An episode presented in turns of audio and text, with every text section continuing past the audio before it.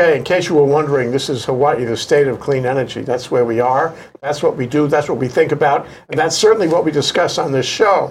And to my left, Peter Rosegg, uh, spokesman of Hawaiian Electric Company.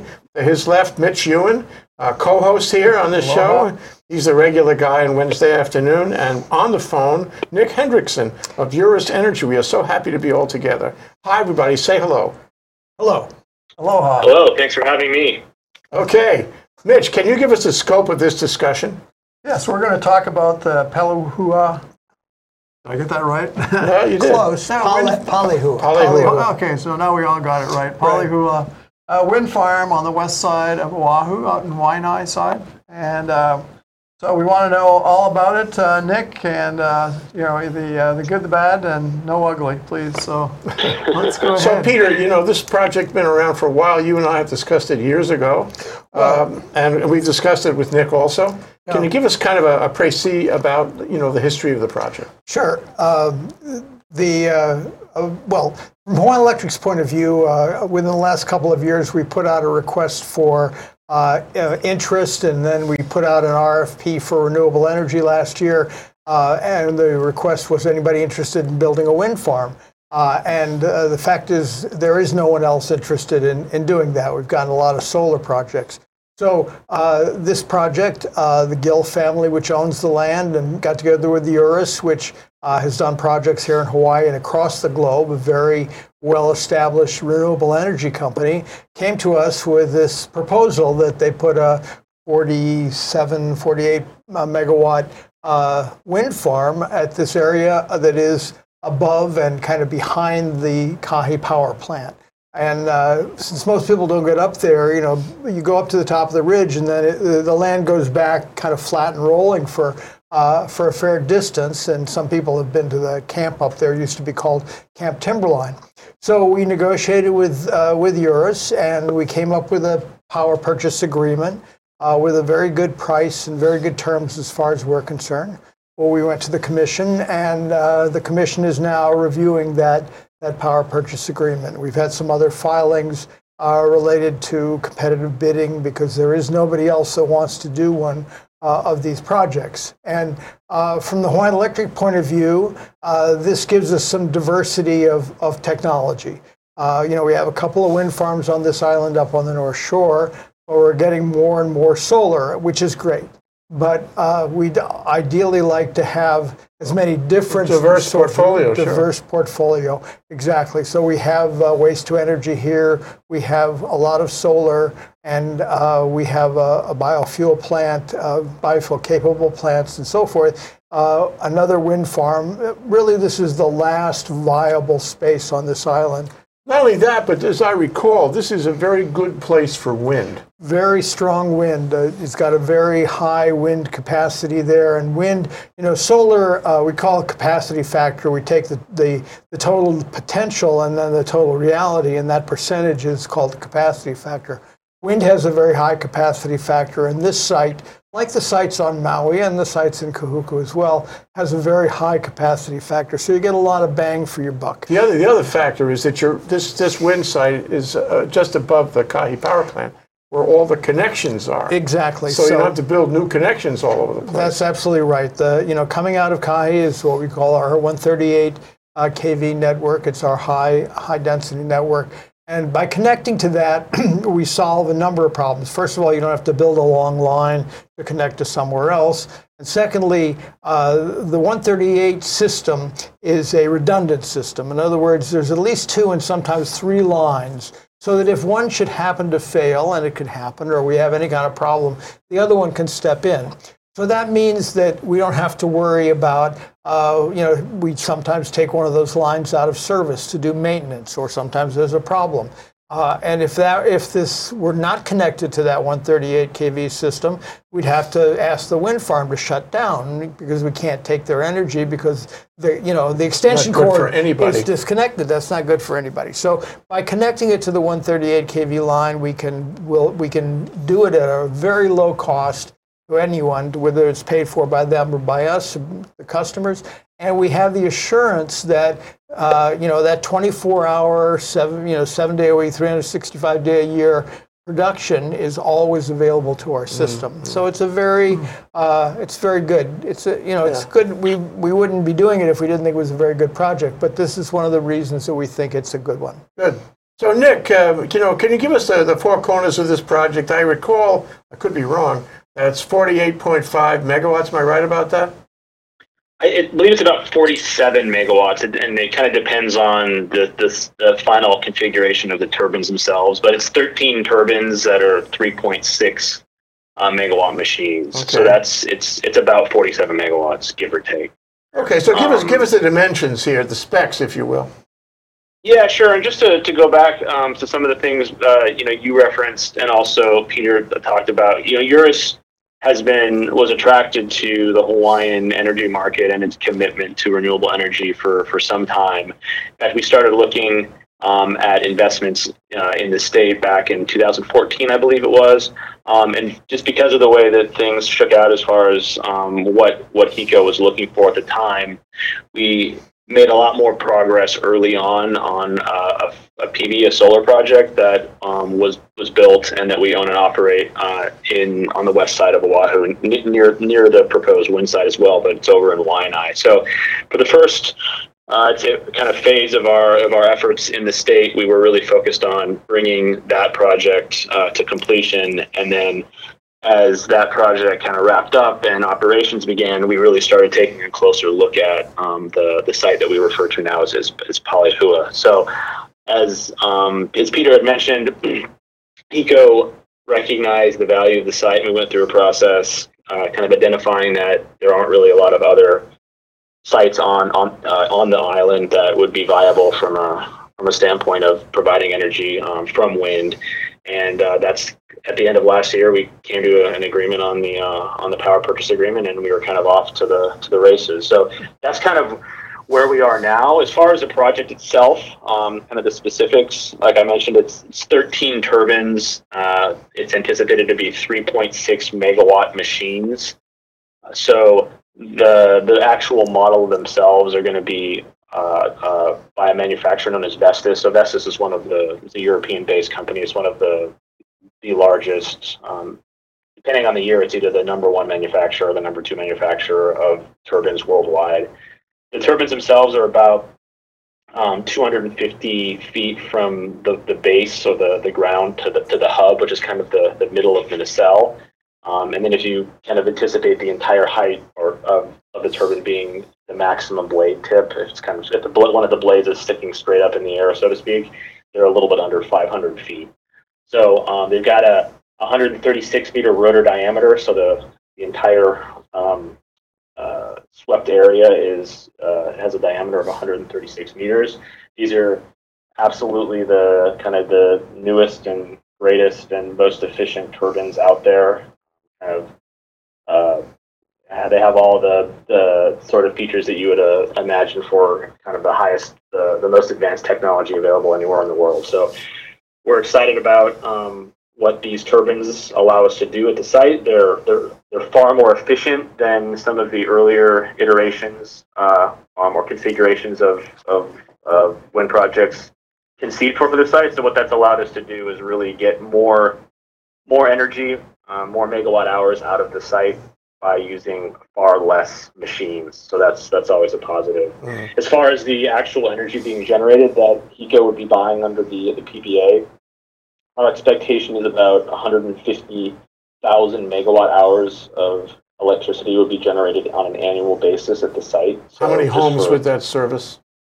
yeah, so I was just going to get to that. So that's from our from our calculations, it's about twenty five thousand average Oahu homes use. So that'll power a fair amount of uh, of energy for the uh, for for the island, and um, we'll be selling that under a fixed price contract to HECO for for twenty two years. So HECO's got kind of a guaranteed source uh, of clean energy at a fixed price that it can uh, provide to its customers. So that's kind of the, I guess, the four corners. I'm happy to talk about other specifics or. or Well, let's first look at your slides. We have three slides.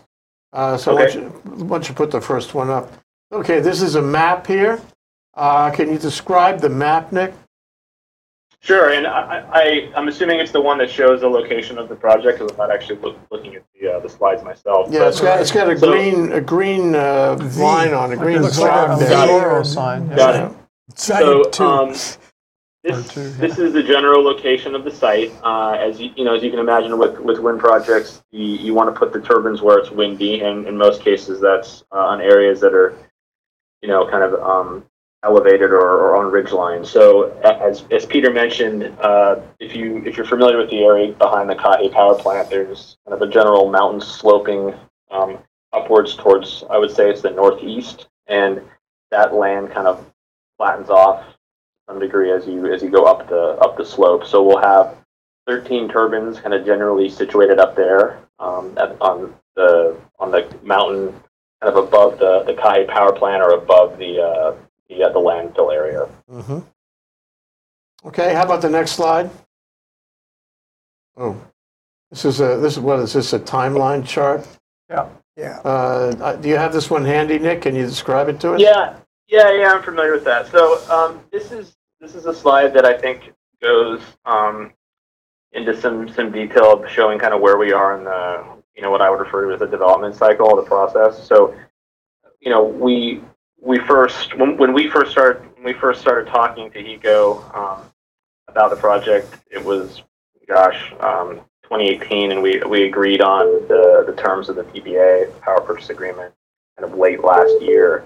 Uh, and so where we are right now is, I would say, in the, the early stages of the, the comprehensive studies that need to go on to actually get the project ready for construction, permitted, and, and ultimately built. So I think the important point of this slide is that um, this is a this is a, a true multi-year process, and we're the process in the point of that process right now where we really are kind of down in the weeds doing the analysis and the studies on site, looking at the environmental, biological issues, cultural concerns, and all that to really get the project, you know, in a, in a, in a form that it can be it can be permitted and built. So the other point here, I think that people co- people do raise with us is, you know, how, are we going to have the public going to be able to have and I have insight or um, an ability to comment during the the permit process? And the answer to that is absolutely yes. And so as you can see from from that slide, there's kind of multiple steps throughout throughout the cycle in which um, there'll be public engagement and the ability for public comment on specific aspects of the project. Yeah, that's the way it works in Hawaii for sure. Uh, any more slide? We got one more slide? Ah, ah, this is my favorite picture for sure. What's, this is a This picture of is a, a- of a windmill now, of a Wind- turbine. Wind turbine. So that so it should be the uh, the actual. Uh, we got that from the manufacturer of the turbine Vestas themselves. So that's that is should be the Vestas V136. So this is the uh, the specific turbine model that will be utilized at the site. So again, um, it's the best in class. It, it does really really well um, in the environment that we're anticipating it to be placed in, and we're excited to be uh, installing them at the site. Beautiful. So uh, uh, what about it, Mitch? What, what are your thoughts so far?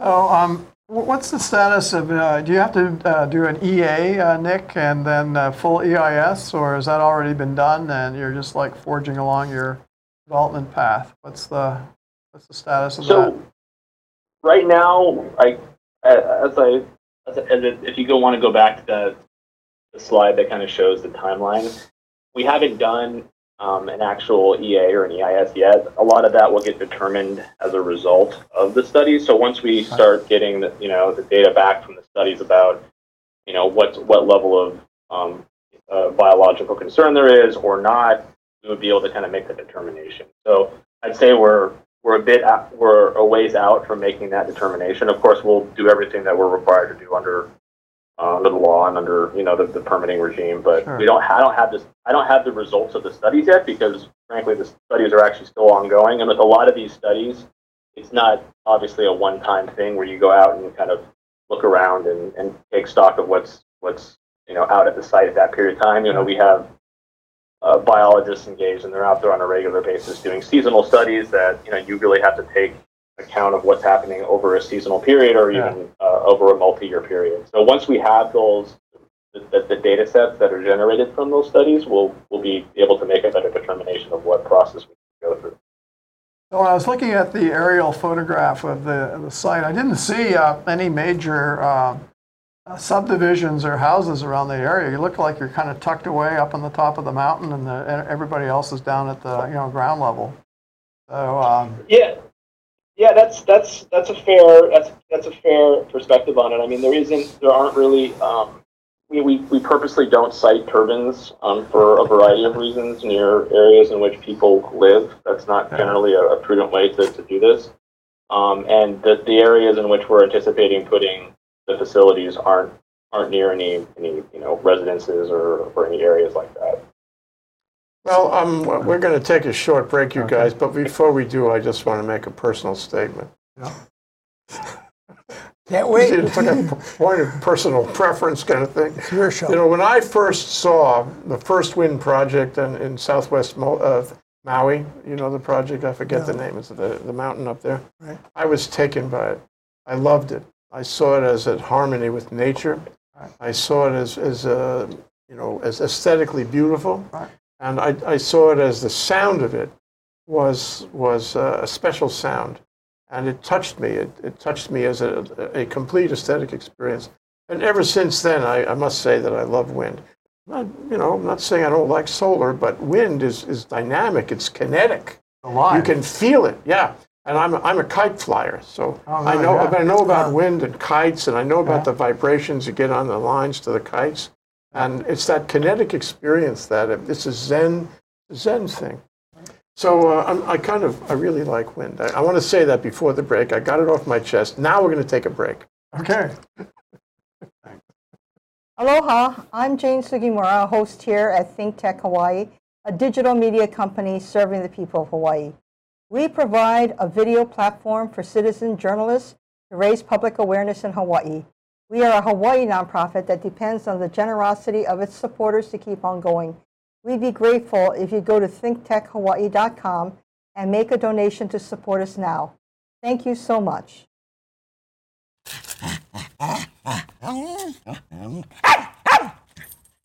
Aloha! I'm Lauren Pear, a host here at Think Tech Hawaii, a digital media company serving the people of Hawaii. We provide a video platform for citizen journalists to raise public awareness in Hawaii. We are a Hawaii nonprofit that depends on the generosity of its supporters to keep on going. We'd be grateful if you'd go to thinktechhawaii.com and make a donation to support us now. Thanks so much.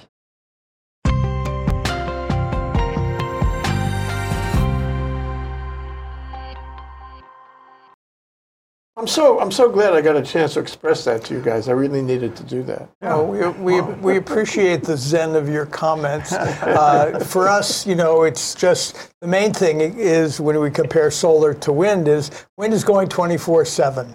And uh, it's not just during the day. You can add a battery to a solar installation, and you can use that electricity another time of day. But that adds a certain expense and certain, you know, if the sun doesn't shine that day, you can't fill your battery. So, uh, but the wind is going pretty much, especially in a, a place like that, which is very windy. And, and to, to Mitch's comment, there aren't any houses up there because nobody wants to live in a wind, in a, you know, in the middle of a wind path The like truth that. is that these wind farms, wherever they are, are always in spectacular locations. Well, they're If- very. if you- They, if you like them, they're very majestic looking. There's Majestic no question. the They're they they look like giant uh, birds on the on the horizon. They're like swans with a long neck. I mean, but you know that doesn't. If you have to look at them all the time, your opinion could change. That's no, all well, I I'm saying. tell you, and I see it as more than just the kinetic energy thing. It's a statement. It's a statement. This community, this country, whatever it is, uh, understands about renewables, understands about climate change, understands how we have to, uh, you know, m- make our community adopt this kind of technology, this kind of energy. It's a, it's a, it's a grand statement for that neighborhood, for that community, Okay. in my view. One, one thing I just wanted to, to jump in on too, and we were talking about, is obviously, you know, we're a big proponent of, of solar energy as well. We, we, we own the, the project in Waianae. We feel like it plays a very important role in, in Oahu's energy mix as well. But one, aside from the fact that, you know, as a wind project, we do generate during periods of time. Actually, a, a fair amount of our energy is actually generated when solar energy isn't available at, at nighttime. Um, the other the other point, and when, when we were talking, I think it was last last time we spoke was was in December of last year. You had um, Tony Gill, who's from the family that owns the property on. You know, they have a very um, goal of, of rehabilitating the the the land that that, that the project's going to be located on. Well, Um, they're very the land is- environmental, that family, and very altruistic, too. Exactly, and the reason why I mention that is one of one challenge or limitation with with solar projects is you really do have to take it. They do take up a fair amount of of, of space. Uh, so putting putting solar up at the site up there would, even if it was feasible, would would be problematic from a rehabilitation standpoint because they wouldn't be able to actually rehabilitate the, the land to the same degree. With the wind project, you know, you've got these towers that have a very very small base, and you can you can uh, run cattle, you can grow crops pretty much right up to the to the base. So it really is uh, complementary, not only from a, an energy mix and a diversity, but for the long term goals of the family rehabilitating the land up there. It, it really kind of it, it does it does a lot to, to, to address both those issues. So, Peter, can you talk about where this fits in, in a diverse uh, array and portfolio? Uh, as we were discussing, the diversity is very important. We've been dependent on oil and a little bit of coal for 100 years, and that's gotten us where we are, which, uh, but it's no longer feasible. So we're getting more and more solar. As you know, we have about seven or eight projects that were approved uh, late last year. Uh, we'll be shortly going out. Uh, we're talking to the PUC right now. We'll shortly be going out for what we call phase two. Uh, likely that'll be a lot more solar projects. Uh, so the solar, you know, Hawaii leads the, the nation in solar, both uh, when you combine uh, the solar projects like the Eurus project, that we call a grid scale projects, with the rooftop solar, we're way ahead of anybody else. We're, we're, we're doing quite well on solar, but in terms of diversity, we have the two wind farms on this island. There are two on Maui. There are two on, on Hawaii Island. Uh, but we, we can. This adds to that to that picture. And then we'll go out, as I said, in a few months, uh, within a couple of months, I think, to ask for more projects. And in all likelihood, we'll get back mostly solar uh, and solar with, with, with batteries. So uh, this helps to keep the, the, the projects diverse and keeps our, uh, you know, us from having all one, one, all of our eggs in one basket, gives us some variety because as we've said now several times, this is going 24 7. Hawaii is an evening peaking state. You know, we don't have a lot of manufacturing. We need the power in the evening, 5 o'clock to 9 o'clock. Solar doesn't help, and batteries can only do so much. They're great. So having a significant wind input to a system is absolutely essential, or you end up having to fall back on on other things. So uh, as we move forward toward our, our next you know milestones, we are going to get all the solar we can, but the wind is very important for that diversity of technology. And um, the, the location, as we've discussed as well, is very good for uh, a lot in a lot of respects. It's close to power lines that exist. It's right near our Kahe power plant. Uh, it is in an area without a lot of residences uh, nearby. It'll certainly be visible, but I got to give Eurus a lot of credit. They were talking to the community. The community was uh, understand, understandably concerned about the visual effects.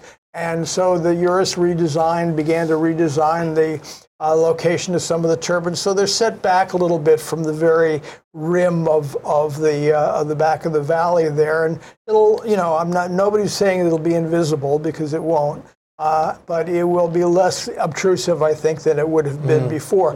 So Eurus has been out with the community. Uh, it's not a one-time deal; it's an ongoing deal. You never can you can never do enough community outreach. You know, you talk to ten people and five groups, and the eleventh person says, "Well, I never heard about it till now, and I'm I'm unhappy." So you can it's an ongoing process. But I got to say, Eurus has listened. They have a lot of experience in the community from their solar uh, installation, which is right on the ground and right in neighbor, you know, with a lot of neighbors. They know the people, uh, a lot of the people in that area. So um, it's a process, as we've seen, it's ongoing. There's the permitting side, but the community outreach side is ongoing as well. And people will have chances to say, you know, I really am bothered by this.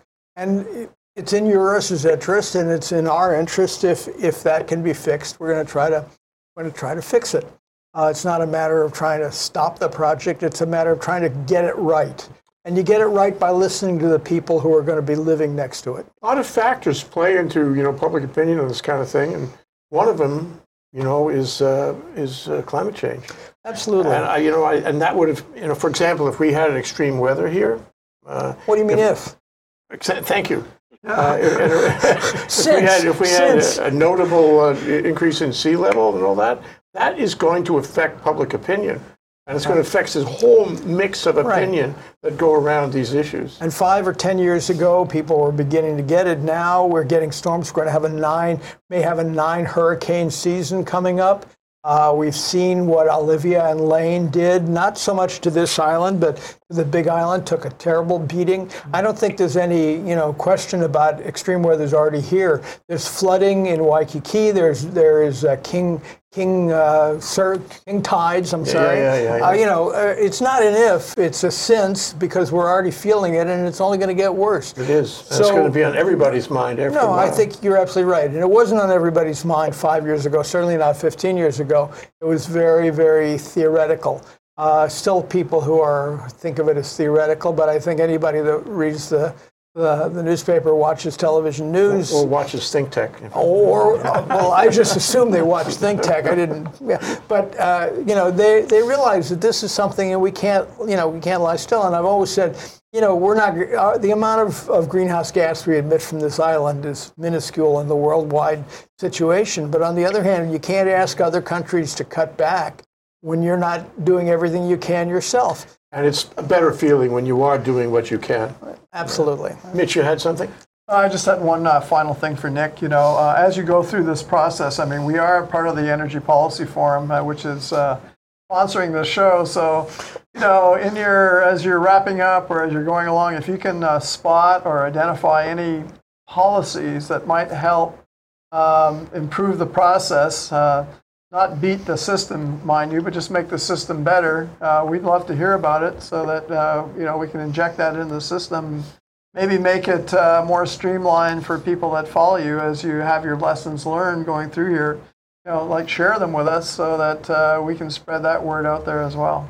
So, Yeah, no, absolutely. I commit to doing that, and I, I will say that you know we were attracted to the Hawaiian market uh, for a large to a large degree because of the leadership of Governor Ige and the you know the the leading the 100% renewable mandate that Hawaii passed prior to any other state in the United States. I mean, California uh, kind of followed Hawaii in that regard. So the leadership that Hawaii has shown uh, on the policy front is a big reason why is, is, is really the reason why we're here. So as far as uh, what kind of more micro policies, it's definitely something that um, you know we can always you know use the support of policymakers. And yeah, I commit to, to keeping keeping my my uh, my mind open to, to policies that could help uh, facilitate this kind of development in the future. Well, every, every project can yield policies. Uh, we have to live and learn on everything, always looking for best practices and the like. I like to make a, one of my statements, if you don't mind, you guys. You know, Is there any way we can stop you? uh, no, he go ahead. the camera. Go, go ahead, go ahead. You know, Nick was talking before about the, the new technology involved, um, you know, in these turbines. And I don't think people realize, I think people have a very primitive view of what a turbine is and how wind works. They, it's something out of Don Quixote, if you will. Sure, yeah. or, or, or ancient Amsterdam, perhaps. But the fact is that, you know, since we've been covering this since the, what, the aught years, I like to say, um, you know, the technology in solar has, has gone light years ahead, and so has the technology in wind. Absolutely. And people have to appreciate that the wind turbines of today are way different than they were five or 10 years ago. I'll tell you, where- if you're in You're- Holland and you're standing there in front of a, an old windmill that was used to grind, you know, that, that was turning uh, a wheel to grind uh, grain, and in the background you see a row of these, what I think are beautiful uh, modern wind turbines, you are struck by, uh, you know, wind is not new, but it's come a long way in a relatively short period of time. Hawaii played a big role in that because we had up in Kahuku, we had some of the original, uh, you know, models that were being tried out, and then some of them looked like egg beaters, and some of them, you know, eh, one. Do you have how many how many uh, turbines do you have, and uh, how many uh, wingspans do you have on? it? It's come a long way, and, and we- we're glad that Eurus is committed to getting the newest and the best. Don't you guys have like one of the old blades in front of your building? We have one, yeah. We, we had to take it down from the building. We have it inside now. So we go over and we run our hand across it every so often and say, So let's, uh, let's let you make the last statement, Nick. What would you like to leave with the people? So uh, I'd just like to say that you know we view ourselves as a, a long-term partner with HECO. We've we've really appreciated their desire to help support the project, and we have a long-term commitment to the state of Hawaii and, and Oahu, and look forward to working with the local community to make sure that this project happens in a way that is the most appropriate for, for all parties involved. Okay, Mitch, you get to close. You're the co-host, right?